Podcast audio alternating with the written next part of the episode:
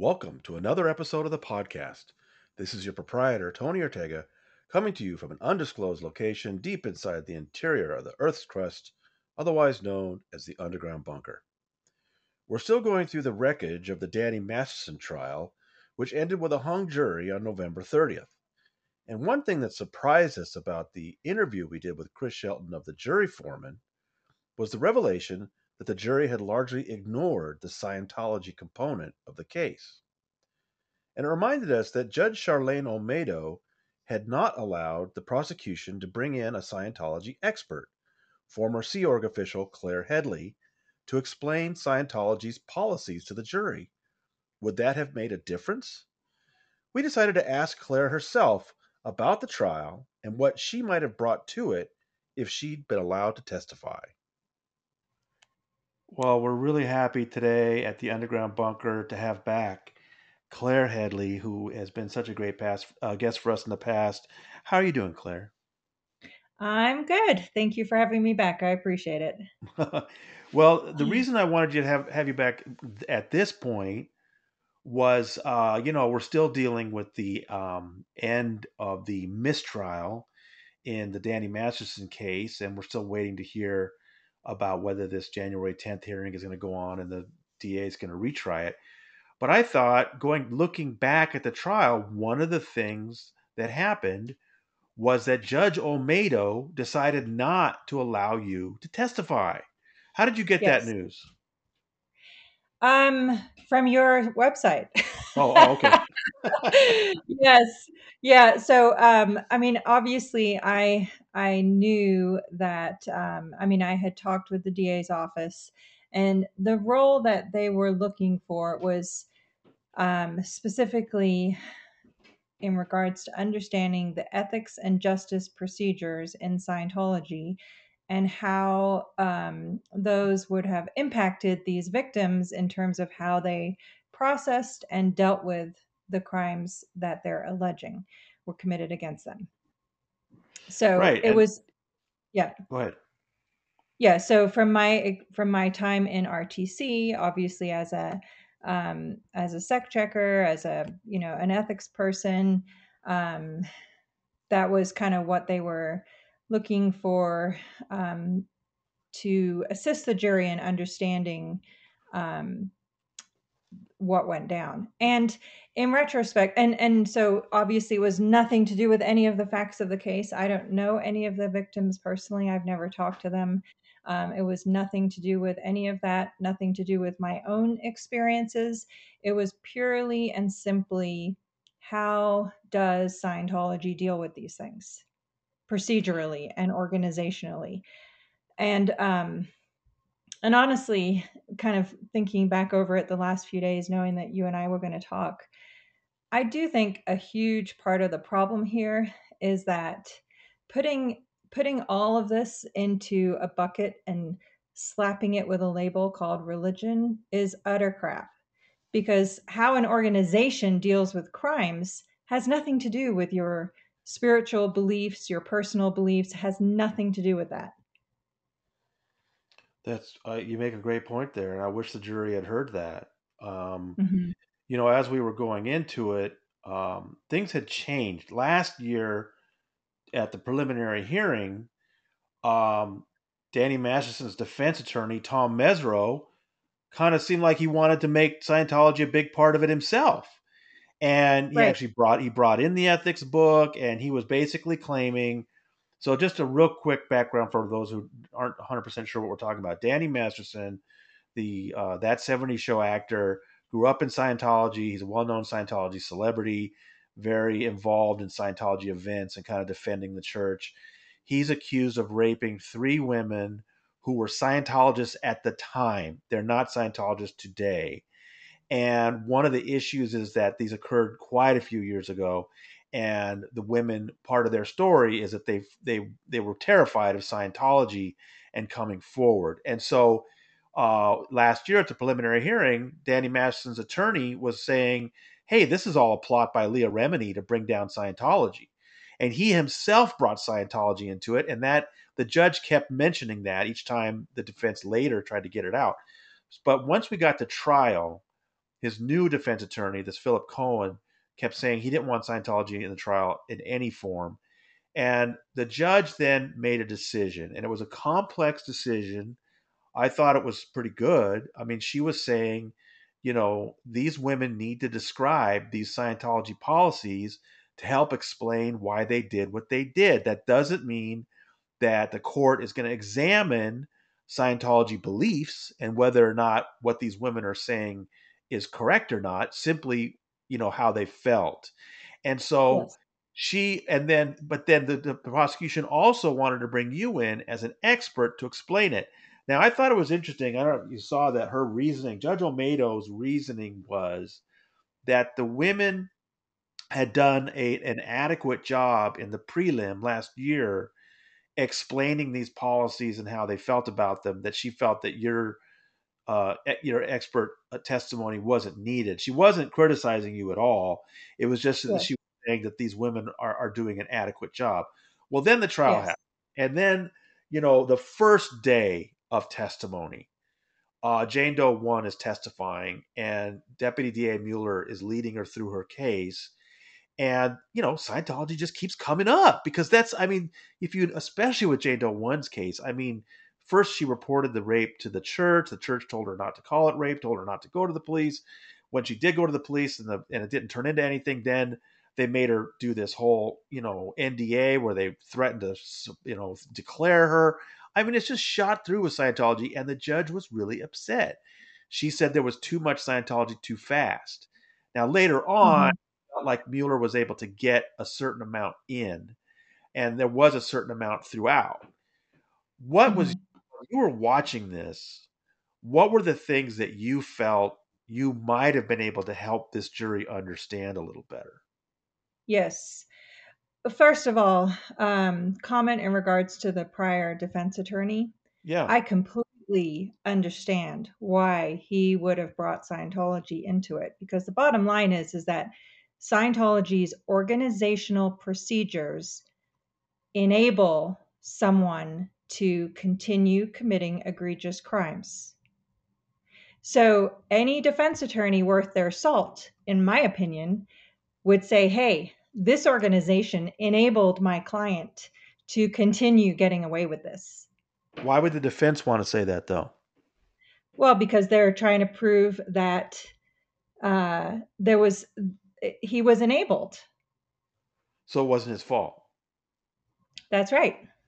Okay. Well, you know, Mesereau, I, I don't think maybe that was his. Maybe, yeah, may, maybe not. But, but obviously, I could see that Scientology would have seen that as well.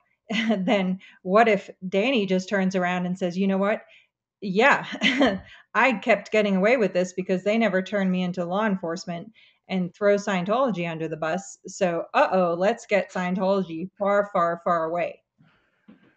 Well, it seemed to me that what Mesereau was doing, he wasn't doing that. He was basically saying that these women didn't were mischaracterizing Scientology. That mm-hmm. that they were claiming that Scientology wouldn't let them go to the police, and he was trying to claim that that wasn't true. And my, I argue the reason why he was doing that was that he was working for Miscavige at that point. He really right. wasn't doing. He really wasn't serving his client, Danny Masterson. He was serving David Miscavige, which then, of course, brings up, you know, some questions about well, who's paying the bill, right? Um, right. Because because it really looked like his defense of Danny was compromised through the preliminary hearing, and you know maybe that's why they got rid of him and and Danny replaced him. So I don't know yeah. that Danny could use that as a defense to say, well, they let me do it, so I did it. I don't, I don't really, I don't think you could do that, get away with that. No, maybe, maybe not, but, but certainly he, he was enabled by Scientology. Uh, I mean, but okay, putting that aside though, looking back on the testimony and listen, I listened to, of course, your interview with the head juror. Right. I do think that where Scientology played into this, um, their uh, their approach at the outset like in okay backing up a bit one of the biggest themes that i heard was the contradictions in the testimony in the court versus the original reports. Right. And there's no question in my mind those contradictions were caused because of and by Scientology's involvement, whether it be the fear factor, the coaching of writing the reports, the, removing the word rape, you know, all these different elements where it's not, it's, I think it's hard, it would be hard for anybody to understand what it what it would have meant to the accuracy of a report to have Julian Schwartz sitting next to you writing a report and editing it and like in in essence that report was written by Julian Schwartz. That's a great point. I'm glad you brought that up. That was one of the things that drove me the most crazy about that juror interview. And I just want to say uh, I'm grateful to Chris Shelton that he brought me in on that, and also to this mm-hmm. juror Earl, the jury foreman, for talking to us while I was kind of horrified by think, some of the things he said. I was really glad that he explained to us the jury process. I thought the jury process was good. They obviously took the uh, evidence seriously, but you know they came up with some things that just really made me shake my head. For example, the thing you're talking about, Jane Doe one is the person who, um, after she says she was raped by Masterson in April 2003, she immediately went to the church and Julian Schwartz, the, the ethics officer, the master at arms at AOLA, I believe, had her write a report, but told her what she could and could not include, including the fact that he, she couldn't use the word rape. She couldn't put a mention of a gun in. See, none of that, none of that testimony came out in the trial, and that um, that Julian Schwartz, you know, he was editing the thing. So what what was surprising to me was in the closing statements by uh, uh, Philip Cohen, the defense attorney, he kept referring to that document like it was the gold standard, right? Like, mm-hmm. hey, in 2003, she said this. Today, she's right. saying that. And I'm like, yeah, but that was a Scientology document. I mean, you can right. tell us, Claire, how, how reliable is a document like that? It's complete and utter bullshit. I mean, here's the thing I would be curious actually to know logistically how was that report written because I would be willing to bet money that that it was in a, in an in an ethics office. you know, yeah, I'm sure it was. remove that. Uh, you know, like literally, uh, like the victim may as well have been Julian Schwartz's secretary. That would be my, from my experience, as most likely what I would have expected went down. And so to say that, you know, well, in this report you wrote this and this and this, no, let's uh, let's walk walk that back. Like how did this report actually come to be? You know what I'm saying? Because Scientology will go to great lengths to protect themselves, as you know, and as I know, um, and they'll remove anything that has any kind of indication of any PR flap, you know, anything that would cause negative publicity. Uh, you know, they they go to great lengths to cover that up from the public. And I, I only remember her arguing with Cohen over the date of it, that it's mm-hmm. dated like December 2003, and she was arguing that it was actually produced later or something. And I was like, I, it didn't, it didn't come across as anything helpful. Um, yeah. What I what I wanted to see was testimony about how it was actually produced, like you said, because the idea that she's not telling the truth today because she's saying something different than a document produced with Julian Schwartz. And mm-hmm. I mean, it's just insane. And yet, you saw in the juror interview, they apparently took that seriously. That well, that that was what she said back then. I couldn't yes. believe it.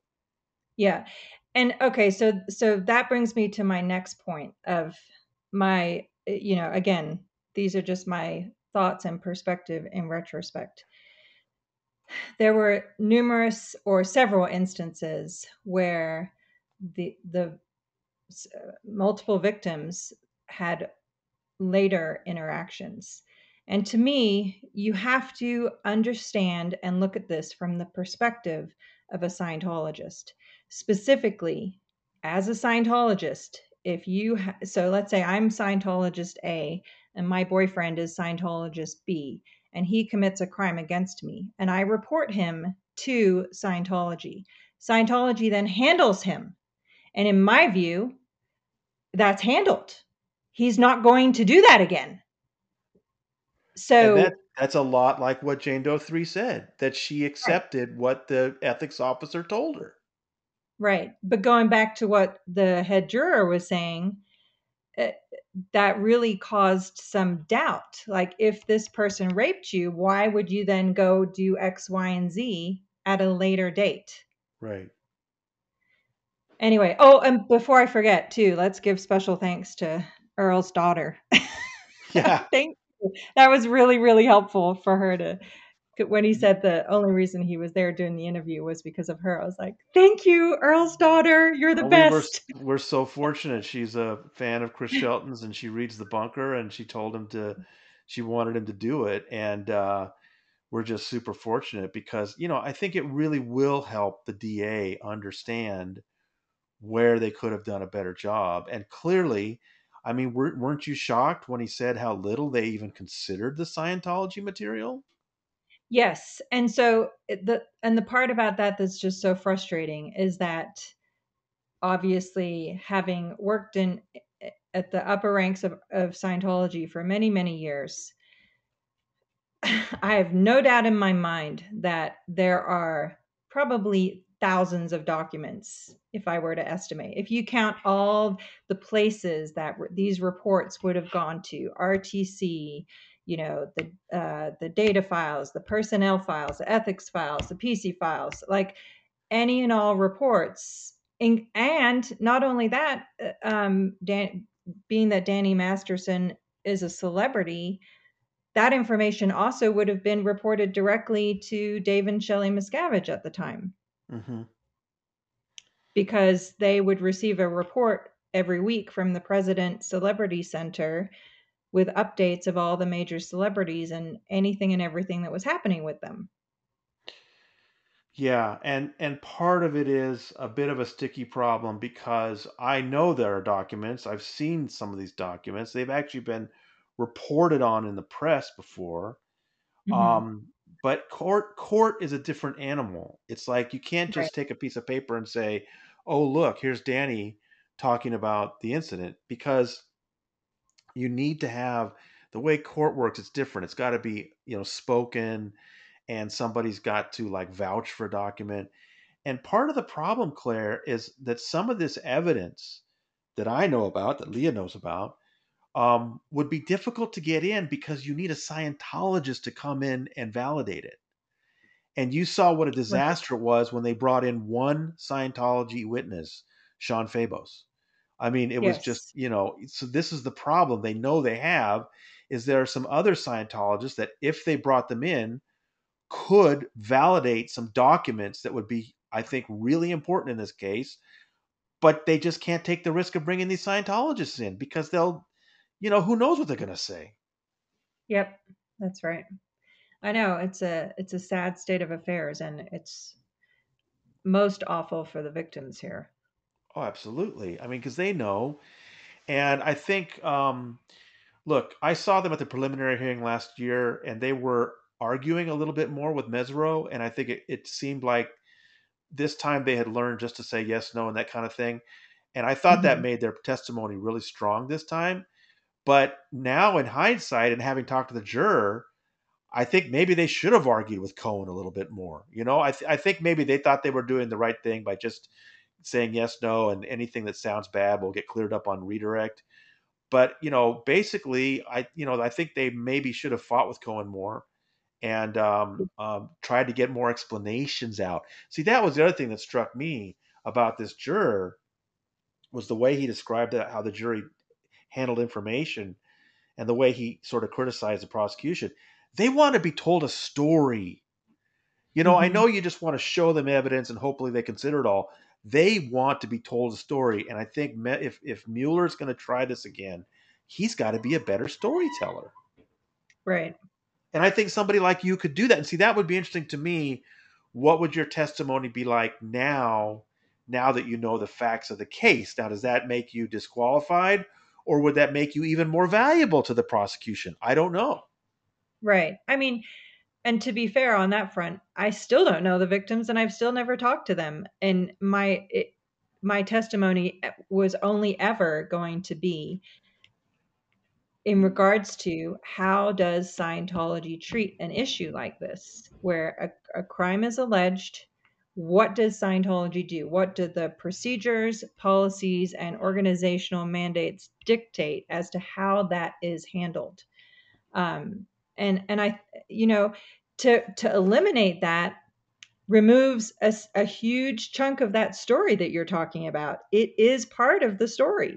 It's part of the narrative. You're absolutely right. And uh, and the, so if you have a weak narrative, then the smoke and mirrors and and um, you know misdirects thrown up by Cohen become effective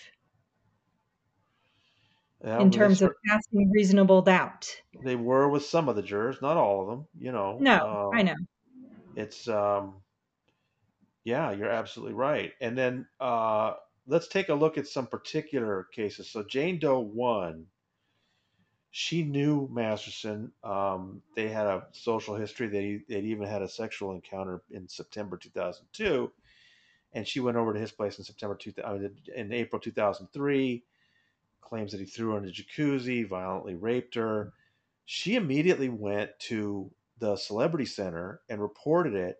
And what I have reported in the past, it didn't come out in the trial so much, but I want to ask you about this. What I've reported in the past was how the Celebrity Center reacted was ask her to do past life counseling to find what evil things she had done in centuries or millennia past that would make her a victim in this lifetime.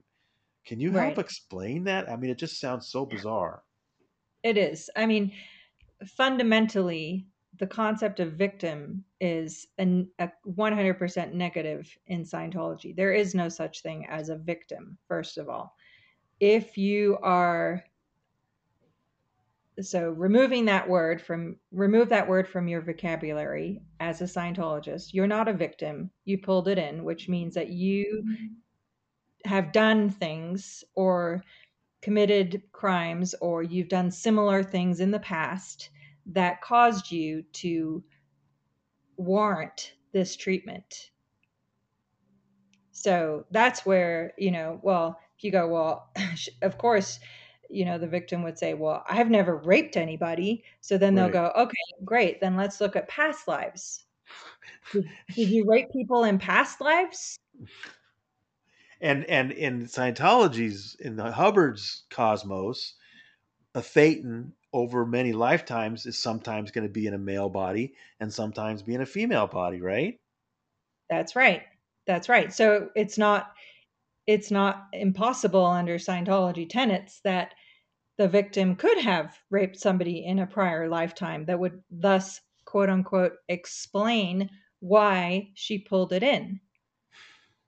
And and you know everything about it like victim is negative sympathy is negative. Uh, you know if you're somebody who's looking for sympathy in scientology is considered to be at the tone level of covert hostility which is depicted as a person with a sweet smile on their face holding a dagger behind their back. Right. Like, in other words, they're going to backstab you, a backstabber, the snake in the grass, the, you know, so, so anyone looking for sympathy or any, anyone who's a victim is going to be treated like they're a bad person. Right. I, I always, I'm always, one of my favorite examples is the idea that saying that somebody reasonable is a terrible insult in Scientology, isn't it? Yes. Yeah. Oh, and oh, and reasonable is one. And my other personal favorite is someone who's critical. Because what, what, what does it mean to be critical then? If you're critical, like for example, um, the victim going to the ethics officer and saying, "Hey, Danny raped me," that person is being critical of Danny Masterson and it's a and it's a and it's not and it's a bad thing? negative. Yes it's 100% a negative. It means that, wow. that that person has committed crimes against danny masterson in scientology's belief system. Wow. So, so critical if you're critical like if i say you know what?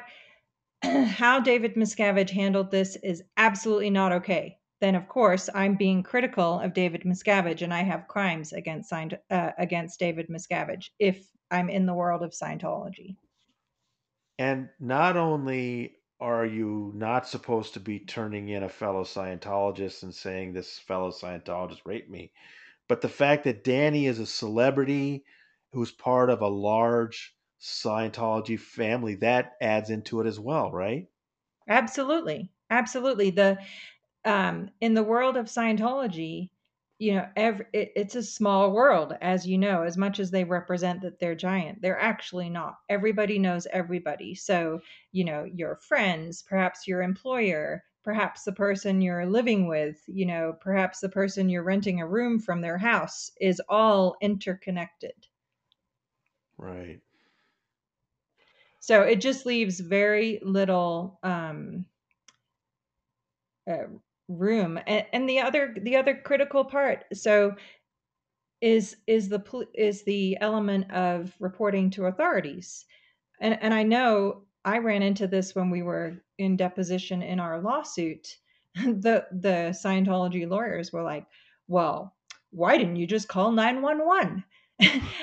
And yeah, let's walk that back. So, my entire life, 30 years in Scientology from birth to age 30, I've been taught repeatedly that government, police, media, they're all evil people bent on the destruction of Scientology, and that anything that happens in Scientology must be dealt with internally for the protection of Scientology because outside agencies will use anything to destroy Scientology. I mean, it, you know, that's not it, it so a normal person, you go, well, sure, I'll call 911 or I'll call the non-emergency line. Like I had never called 911 ever wow. until until, you know, whatever a few years ago and there was some guy puking on the road in the middle of the street and i was like oh that was the first actually no no i take it back i called 911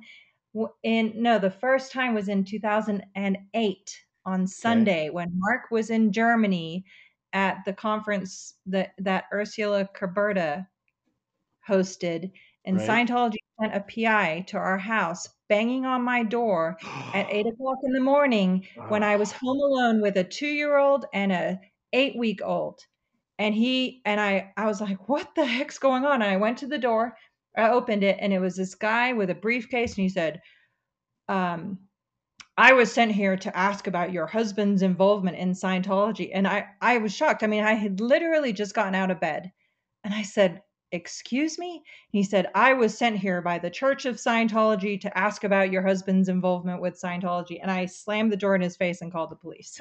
yeah, good for you. And because they know, they knew you were their home alone, and they knew that's when to go and, and try, and try and intimidate you. Yep, absolutely.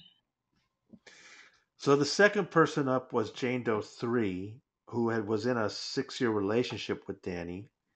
And the thing I wanted to ask you about in her case was that um, she described kind of getting used to his bad treatment of her until mm-hmm. finally she had this thing where she woke up and she was in all this pain and she couldn't remember where she was the night before and she was bleeding and he you know kind of laughed at her and admitted that he'd had sex with her when she was uh, unconscious and she then went to that finally motivated her to go to the celebrity center she talked to an ethics officer this miranda scoggins and Miranda Scoggins said, No, you can't, it's not rape. You can't rape somebody in a relationship. Don't use that word. And then they put her through this ethics program.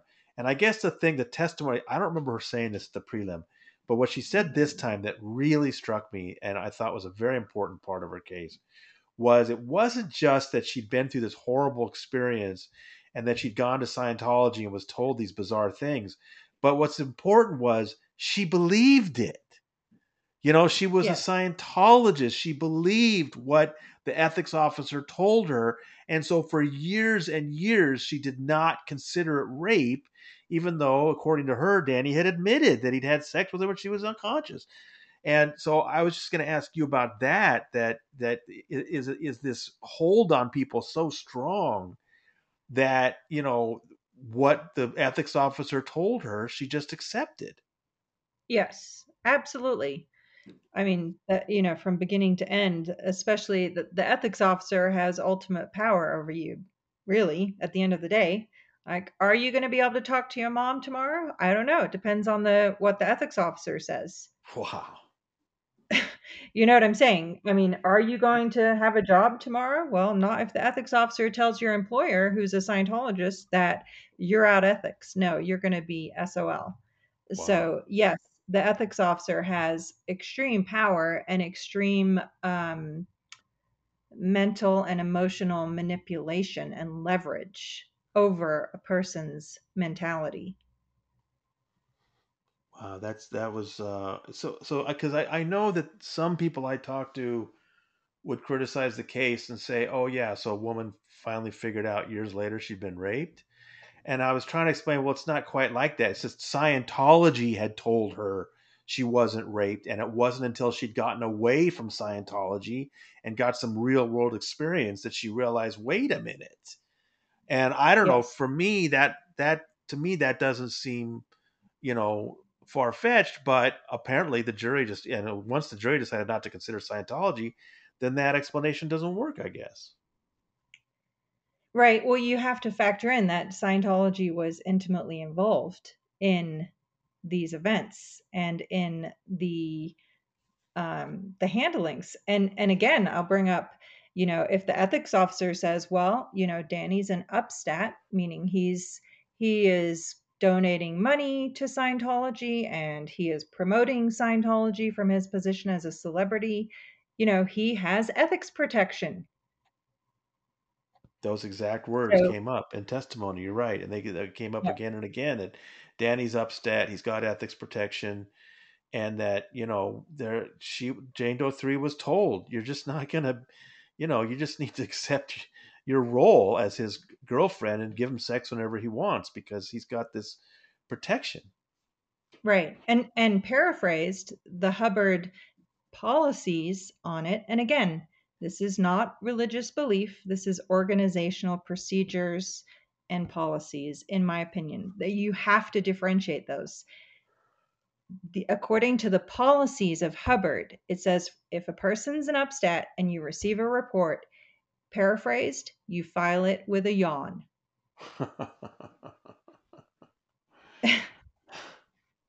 so, yeah. in other words, they don't give a shit if he raped somebody. If he's an upstat as... in Scientology, they do not give a shit. Yeah.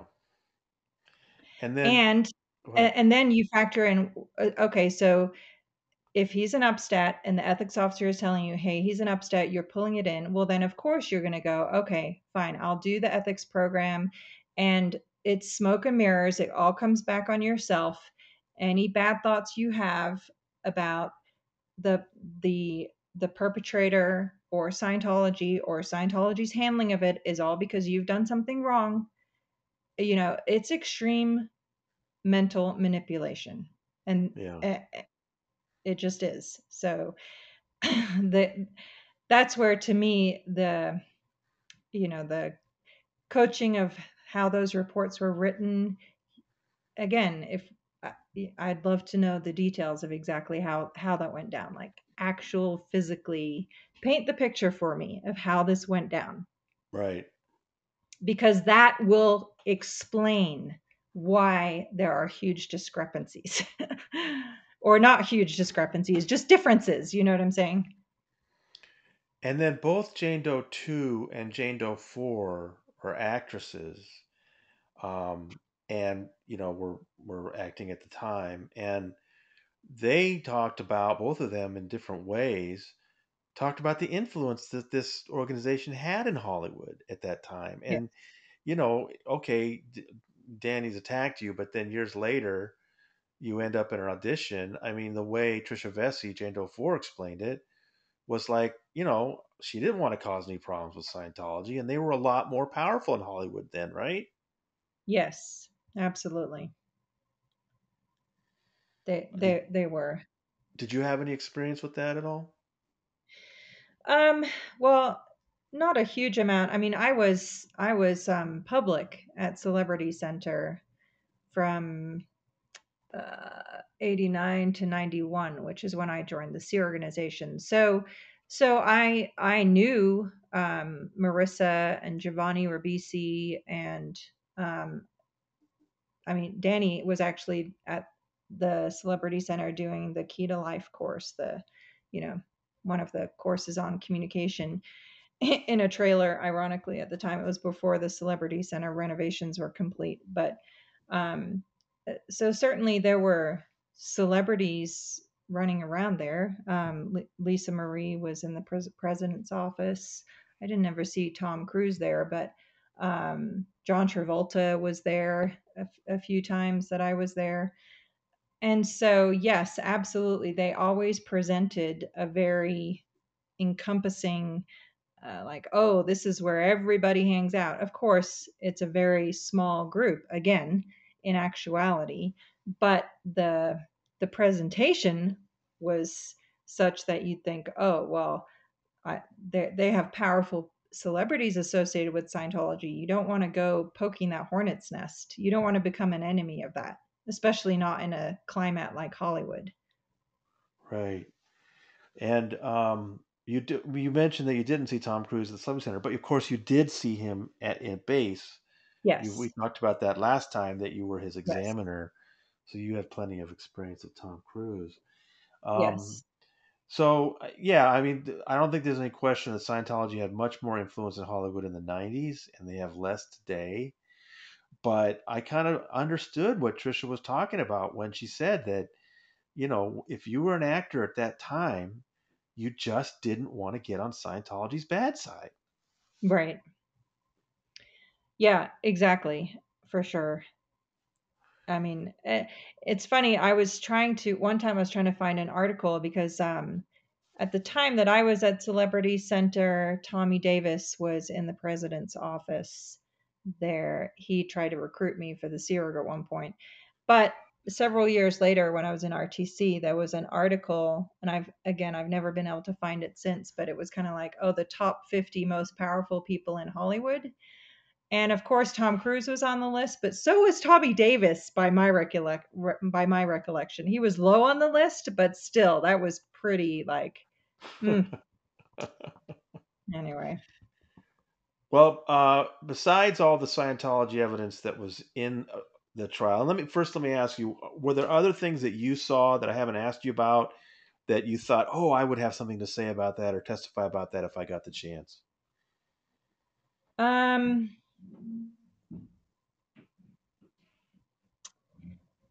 I think we've covered it. The main thing was simply that I'm, you know, again, I'm sure that Scientology has plenty of evidence regarding the allegations. And so uh, removing that part is significant. Um, well, yeah, and, let me ask you about that. There are there are some things that did not get in, and in particular, I wanted to ask you about this. In the prelim last year, Jane Doe one what testified about and was asked about in fact, she was. In fact, she didn't bring it up. Tom Mesereau, the defense attorney, did.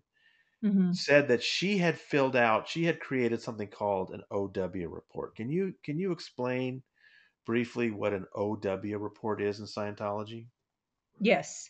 So this ties back to the ethics handlings and specifically the part we were talking about in regards to if you are the victim of an alleged crime or of a crime, you pulled it in. Like, in other words, it's entirely on you. And one of its the standard handlings that an ethics officer will do is to have a person do an OW write ups. literally, what that stands for is overts and withholds. Overts is crimes you've committed, and withholds is you, the act of withholding it. So, in other words, you know, Billy Bob steals a ball from the grocery store and then he withholds it. He doesn't tell his mom that he stole this ball. He doesn't tell his friend. His friend says, Oh, where did you get that ball from? He withholds it. So it's literally writing up overts and overts and withholds, and it's an again following an exact procedure. So you state what the overt was or what the withhold was, and then you write down time, place, form, and event.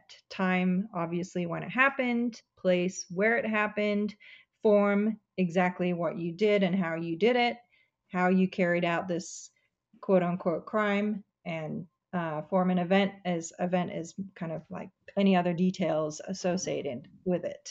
And same for withholds. You follow the same process.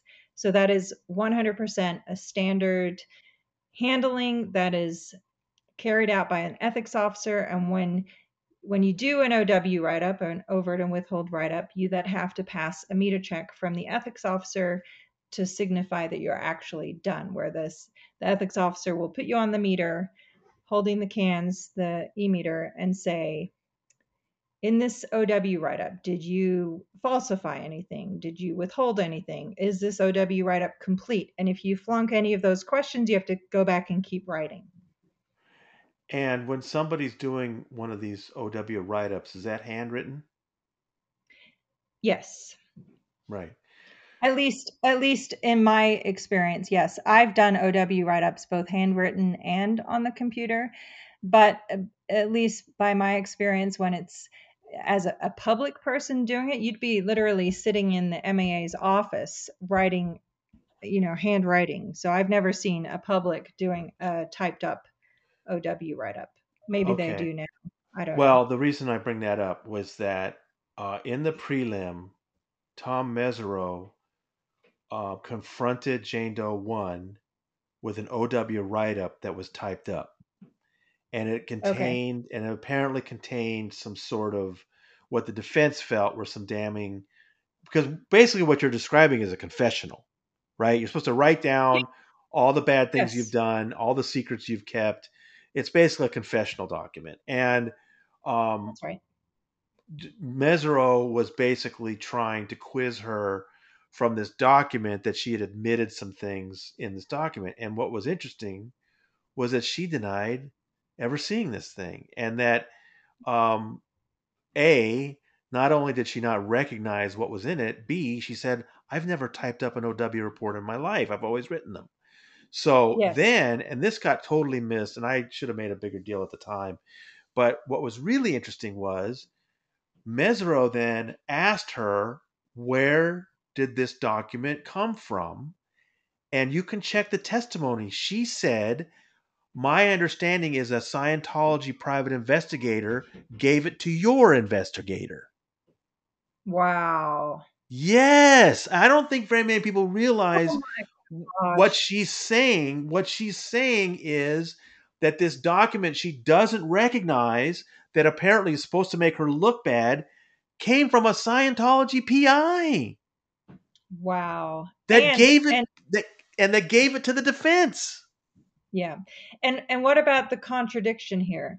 So Scientology is not in this case, I guess because it's considered religion. But yet, they're providing documents that, according to Scientology's own policies, are confidential. It's so uh, how you know I know I should have made a bigger deal at the time. It's the kind of thing that should oh, be in a oh, retrial. Oh, we can bring religion into it when it benefits Scientology, even putting aside the very, very questionable. I mean, the source of that document, and yeah, like I said, so we're talking what the early 2000s when she would have written this OW write up. Yeah. Right. So had she written the OW write up, like I said, if it was part of an ethics handling, it would have been done in the MAA's office with the MA, the ethics officer. MAA ethics officer is the same thing. Master at Arms ethics officer, with that whoever was doing the handling with her, sitting there and watch, you know, having her write up her OWs until she was done and then doing a meter check and, oh, no, you're not done, keep writing, you know, until she had a floating needle on the meter check. So, absolutely, like I said, for a public person, um, I would definitely expect that to be handwritten. I mean, you do you do OW write-ups on the life orientation course, and those are all handwritten you do pro- you do probably actually you do 21 OW write-ups on the life orientation course. Wow.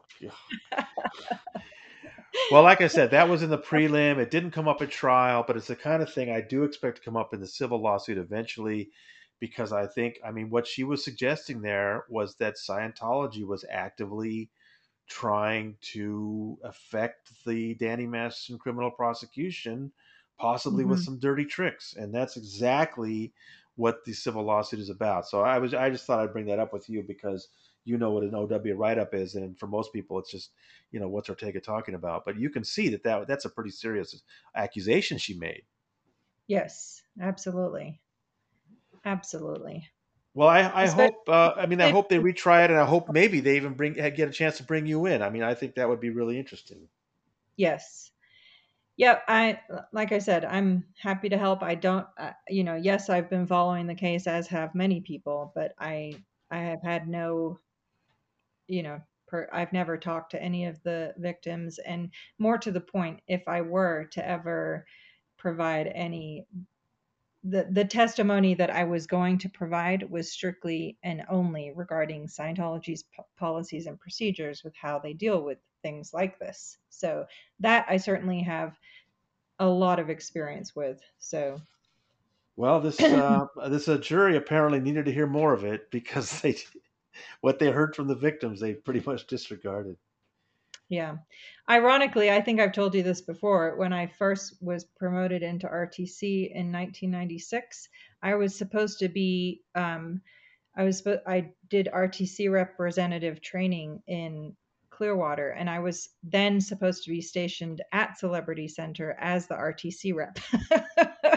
so that never ended up happening because Mark got in trouble and uh, complained to Shelly that I was going to be posted in LA. Um, so that's a whole other story, but it's it's kind of ironic just because I would have ended up being the person to handle some of these things. Uh, that, that well, never happened. Speaking of other stories, I do want to spend a little time with your thoughts about Kirstie Alley. Uh, I yes. think it was a shock to all of us that she died at only 71. And of course, the family hadn't let on that she was sick at all. Um, yes. And then since then, we managed to report that, I mean, the church put out a statement and then they held a small private memorial of some kind at the flag at the Fort Harrison Hotel ballroom on Sunday, but nothing at the Hollywood Celebrity Center. Um, and I don't know anything you want to. Do you have any thoughts about Kirstie personally? About uh, how she died? About the well, we know she died of colon cancer now. Uh, about the way it was handled by the church. Any thoughts? I just I, I just thought I'd ask you see what you had in mind. Yes, I mean, look, it's a tragedy when death death is never pleasant for anybody, no matter who they who they are, who they were.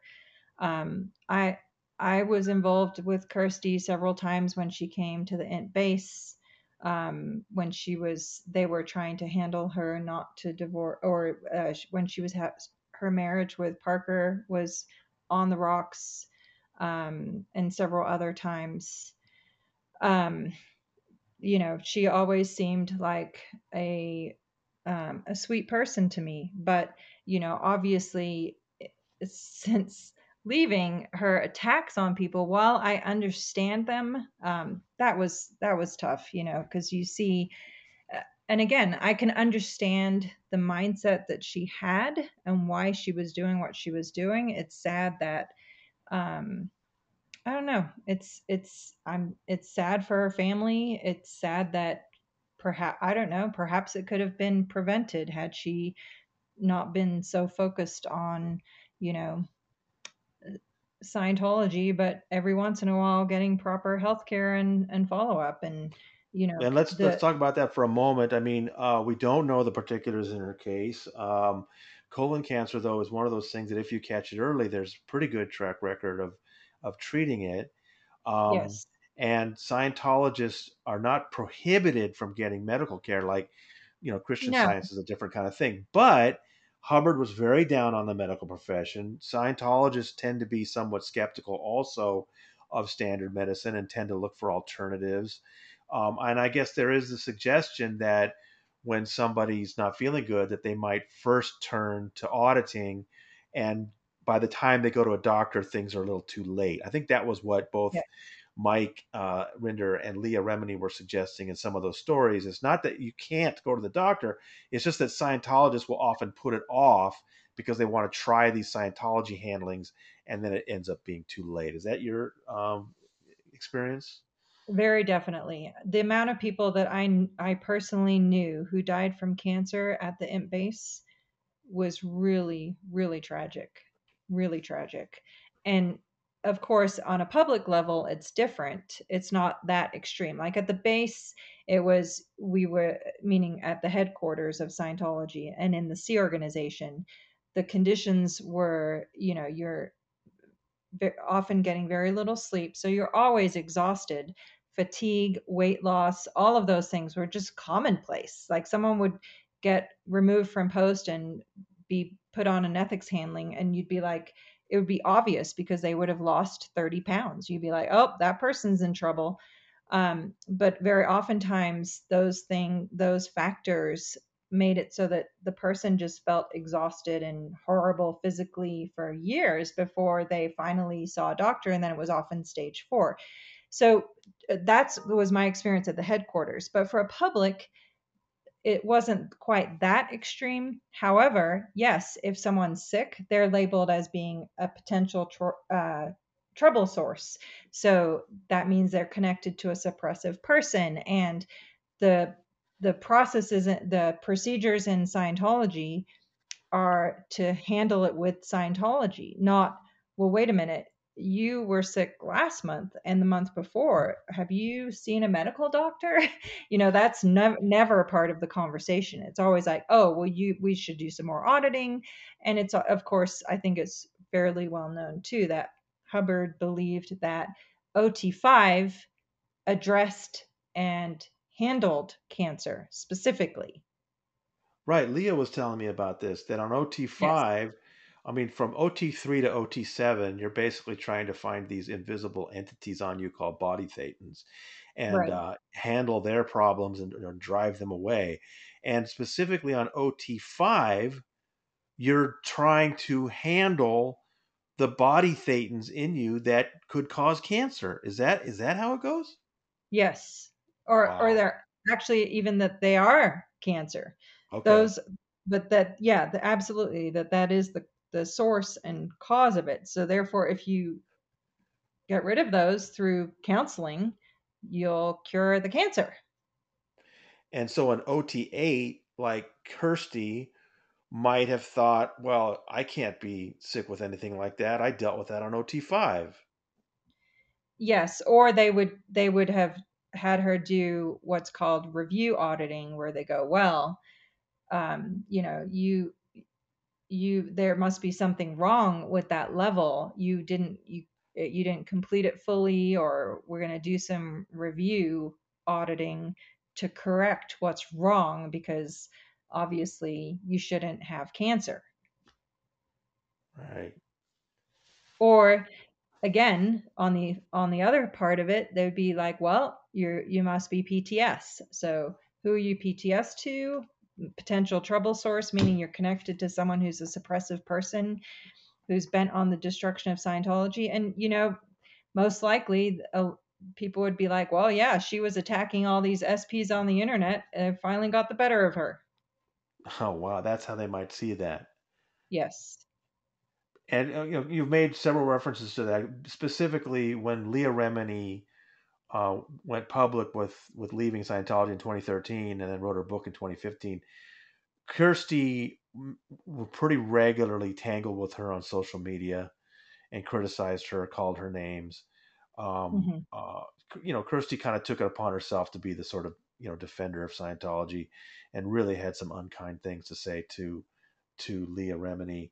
Um, yeah, and and uh, and, Leah gave and it I, back to her too.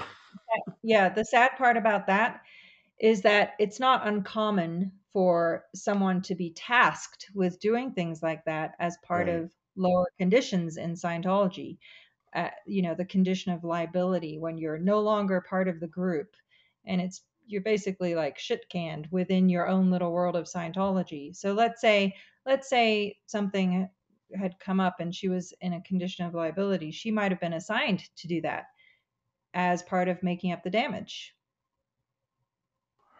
Right. And while focusing on that, and her, I'm sure she was a very busy woman, and then, you know, um, colon cancer should not be able to sneak up on you. I mean, you once you're after over 50, you should have a colonoscopy once in a while. I've had my first one, and the doctor said, "See in five years." And let me tell you, if you haven't had it, it's no big deal. Go get it. You find out. Yeah. You want to know.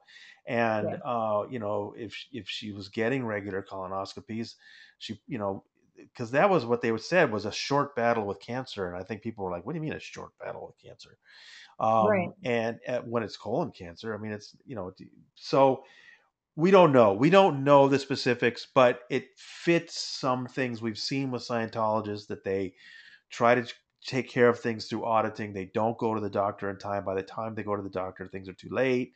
We've seen Yes. that time and time again, but we don't know if that's specifically the case with with Kirstie. Um, but it's just a shame. I mean, I you know, I didn't I didn't like the insults she aimed at Leah, but in general, you know, I thought she was a funny, talented, kick in the pants. You know. Absolutely. I would have loved for her to have broken free and gotten her kids out.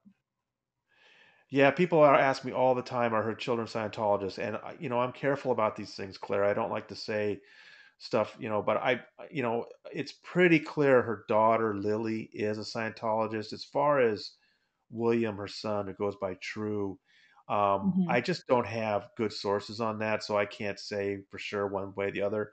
But I, I, I suspect that they both are, and Right. um, you know, it's. Uh, it, I don't think Parker is, even though Parker lives in Clearwater, I don't think Parker's had anything to do with it. That's part of what you know caused their divorce. Right. Um, he actually put out. There's been some documents from their divorce released where he was talking very critically about how Kirstie wanted to handle it through the church, and he just found that ridiculous. So um, I don't know. Yeah. By It's my, it's a it's a my knowledge, thing. Marty Marty Rathbun was involved in that at some point directly. Oh, in the divorce, yeah, I, I thought, I, if, if I remember correctly, don't quote me on it because I, I, but I thought he was actually at one point doing marriage counseling with both Kirstie and Parker. interesting, interesting. Yeah. Well, But uh, yeah, there's no there's no question Scientology was all up in her business and it's it's really sad. I'm sad for her family no matter what, you know. It's um